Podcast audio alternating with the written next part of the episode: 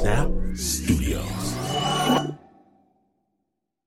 Snap Judgment is brought to you by Progressive, where customers who save by switching their home and car save nearly $800 on average. Quote at progressive.com. Progressive Casualty Insurance Company and affiliates national average 12 month savings of $793 by new customers surveyed who saved with Progressive between June 2021 and May 2022. Potential savings will vary. Support for Snap Judgment comes from Odoo. What is Odoo? Well, Odoo is an all in one management software with apps for every business need. Odoo has apps for CRM, accounting, sales, HR, inventory, manufacturing, and everything in between. And they're all in one easy to use software. And the best part about Odoo?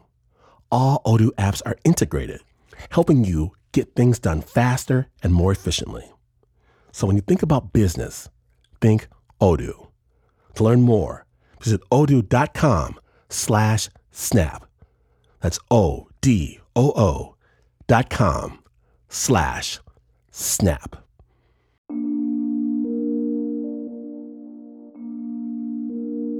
For the past few weeks, Team Snap has met with people from all over the world to ask how they made it through various types of lockdown.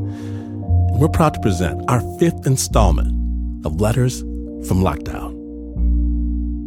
And there's probably no one better to talk about being alone than Father Pix. Father Pix, he's a Catholic priest from the Philippines, and every year he spends one to five months alone in seclusion, meditating, praying, writing. But his first experience with real solitude was not on a retreat.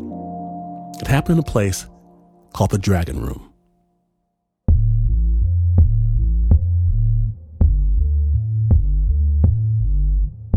My name is Father Amado Picardal. My friends call me uh, Father Pix. I am from uh, southern Philippines.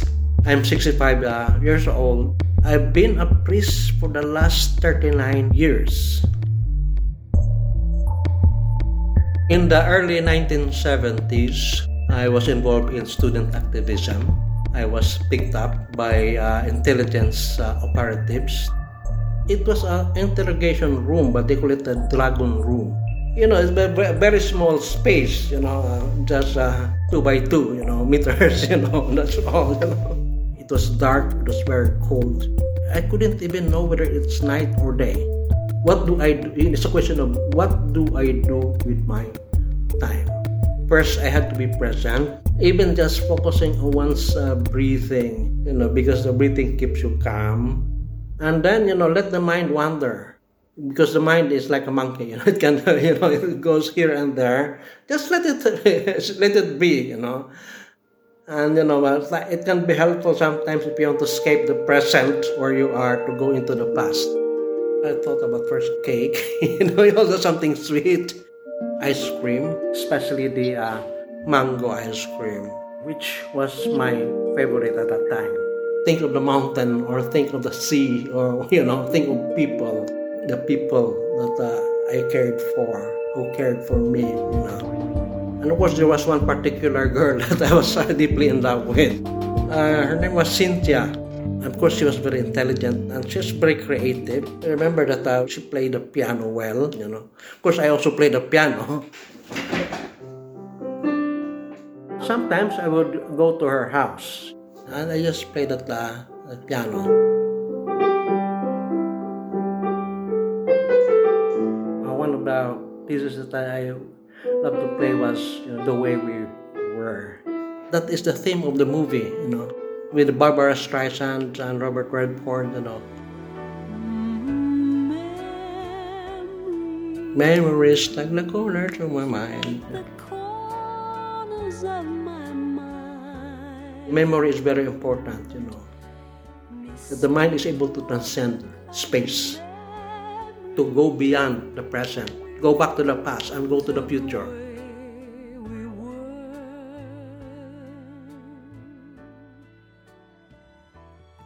Thank you, Father Pix, and thank you, Barbra. Up next, we have Noah and Freya, who met in a refugee camp in Greece. They fell in love and wanted to start a new life together, but soon discovered things were not going to be that easy.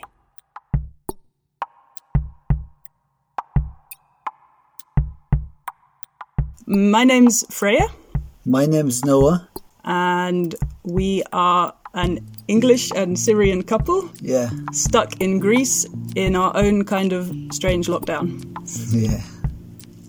So I met Noah on a refugee camp while I was volunteering uh, in Athens. We met in a library on the refugee camp.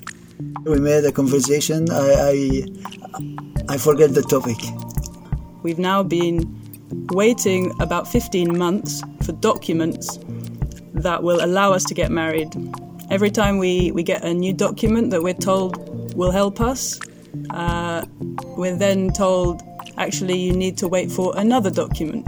Uh, once we get married, we should be able to apply for a spouse visa to get to the UK and have a real life together as a real couple.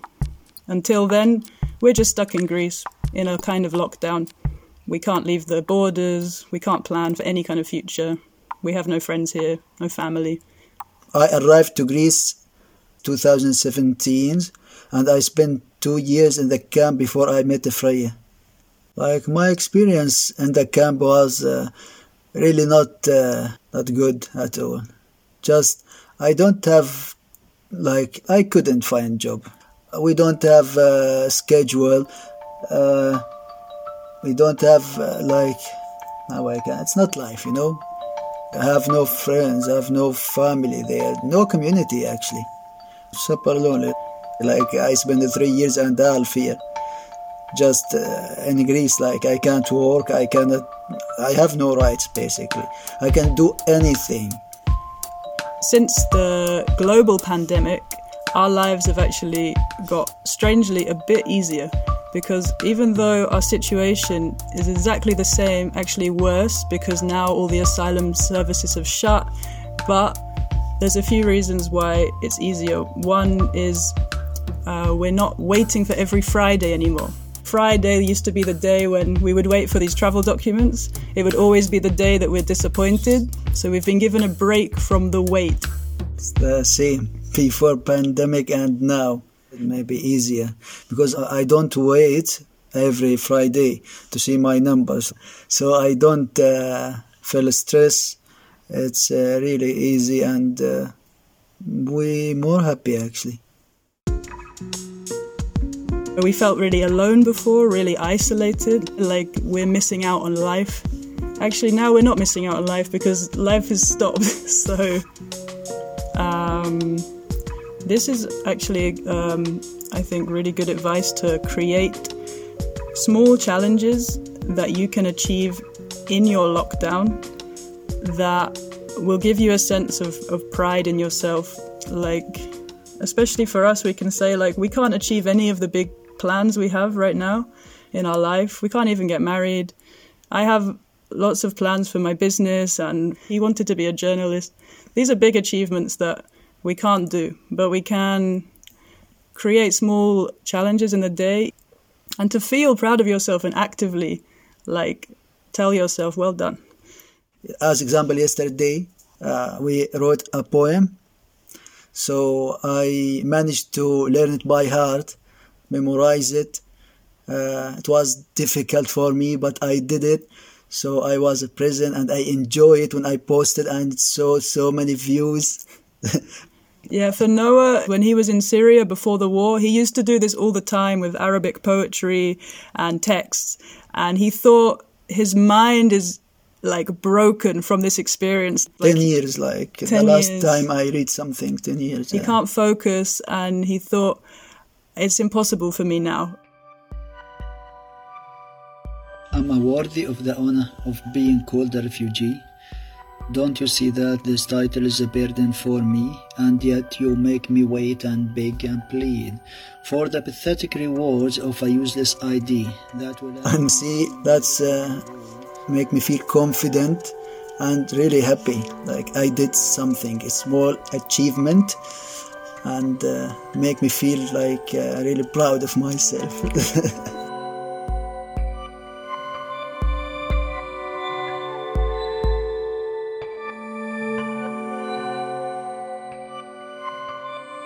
Head over to our website, snapjudgment.org, for a link to Noah's Facebook page where you can watch him recite that poem. Our next piece of advice is from a woman who wanted to take a nice long soak and she got way more than she bargained for.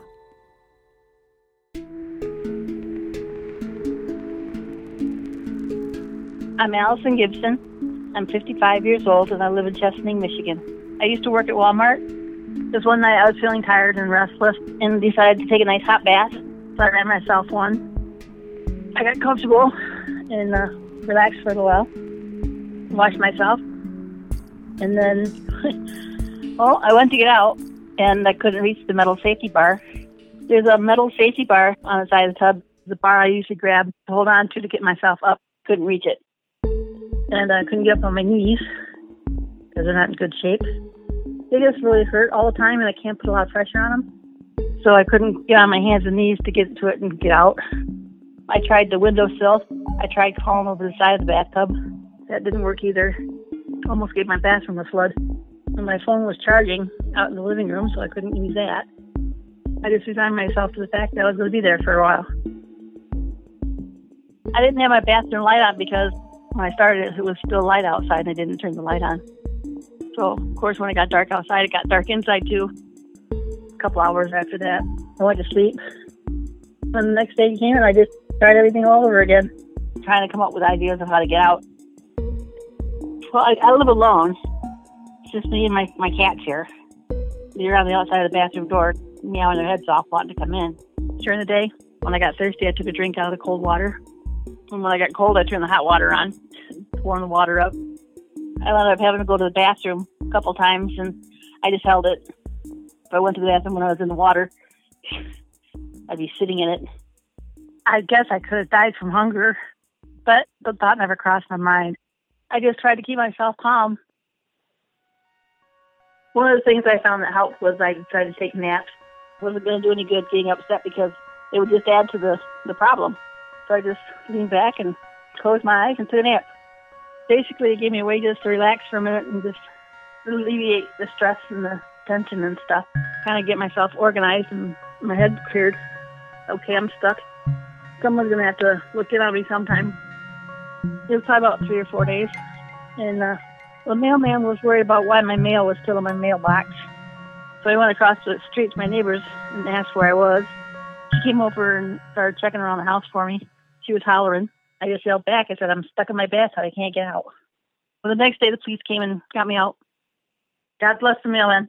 the total amount of time I was stuck in the tub was five days. My fingers were all crinkled up and my toes were all crinkled up. I, I, I look like a prune.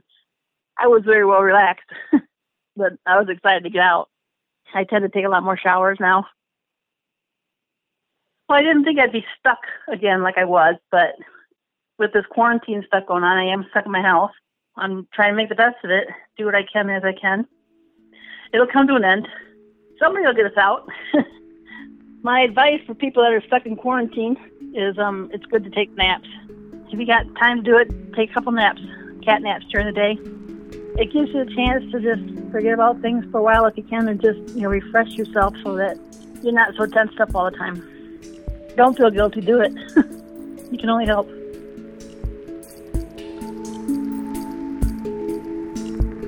You heard her. Take a snooze, kick back, but do me a favor first. Check in on your neighbors, your friends, your family who are living alone. They might need your help. Now, for, for a final story, we talked to a visual artist who grew up in Jerusalem and traveled to Libya 10 years ago to photograph synagogues and Jewish graveyards. Rafram says he had permission from the Libyan government and the police, but on the last day of his visit, Rafram was kidnapped.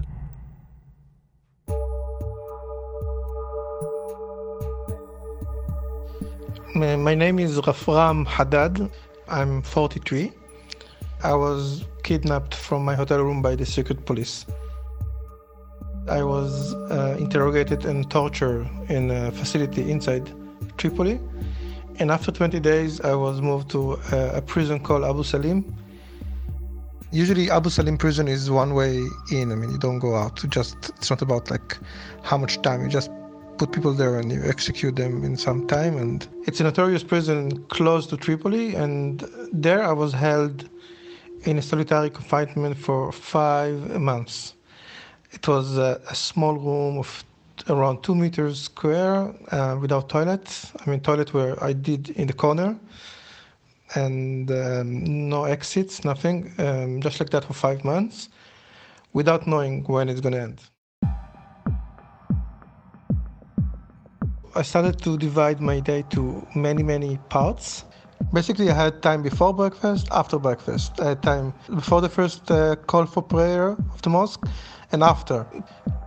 Parts were about my, my practice in visual arts, about dreams, about where I could be and what kind of profession. It was just sitting down and everything runs into my head. Putting one leg up or putting two legs or trying to, uh, standing on my head, closing my eyes, opening one eye. I thought I want to open like a small cafe, have a different name, and I was thinking about which coffee I will serve and to my friends who come and what kind of books and what kind of hidden corners in the shop and I would go like very, very detailed. And I, I would have like maybe, I think around 20, 20 identities I would invent there. It, it just gave me time to do so many uh, inventory of stuff and what gonna wear, what gonna, everything.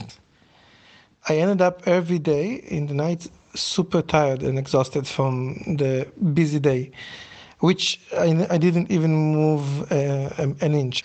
It's a bit hard to compare, but um, I mean, because now in the lockdown here we have so many noises. I mean, of course, music, video, uh, Netflix, every streaming media, we can talk.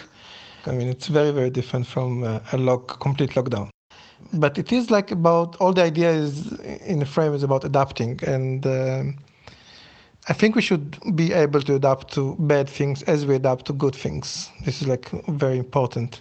For people who are at home and working from home i think it's also it's, a, it's an opportunity to to see things differently from what they're going to see all their life.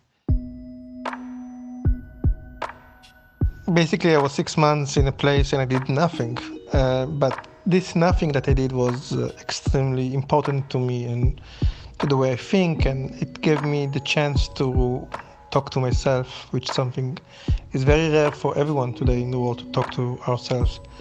Um, maybe in these days we can adopt something like um, a routine, an everyday routine of nothing. We can call it nothing, but it's very, very not nothing. Mm, it can be like an hour a day or two hours a day, once in the morning, once in the evening, that we just sit down without any electrical noise, without phones, without anything, and just you can call it meditation or you can call it just to be and to think about our life in 10 years, what we want to do, what's our dreams.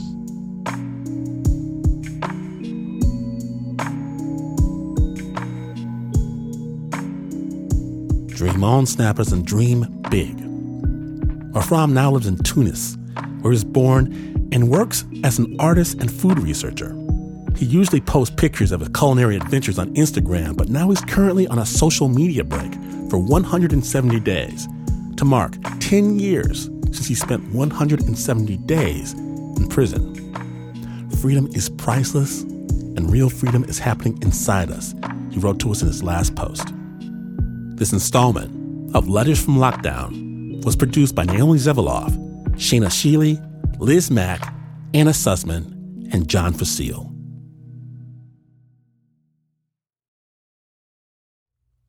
Support for Snap Judgment comes from Odoo. What is Odoo? Well, Odoo is the only software your business will ever need. Featuring a suite of integrated business applications, Odoo connects your business operations together so you can get more done in less time. Odoo has apps for everything CRM, accounting, sales, HR, inventory, marketing, manufacturing, you name it. Odoo's got it. To learn more, visit odoo.com slash snap. That's O-D-O-O dot com slash snap.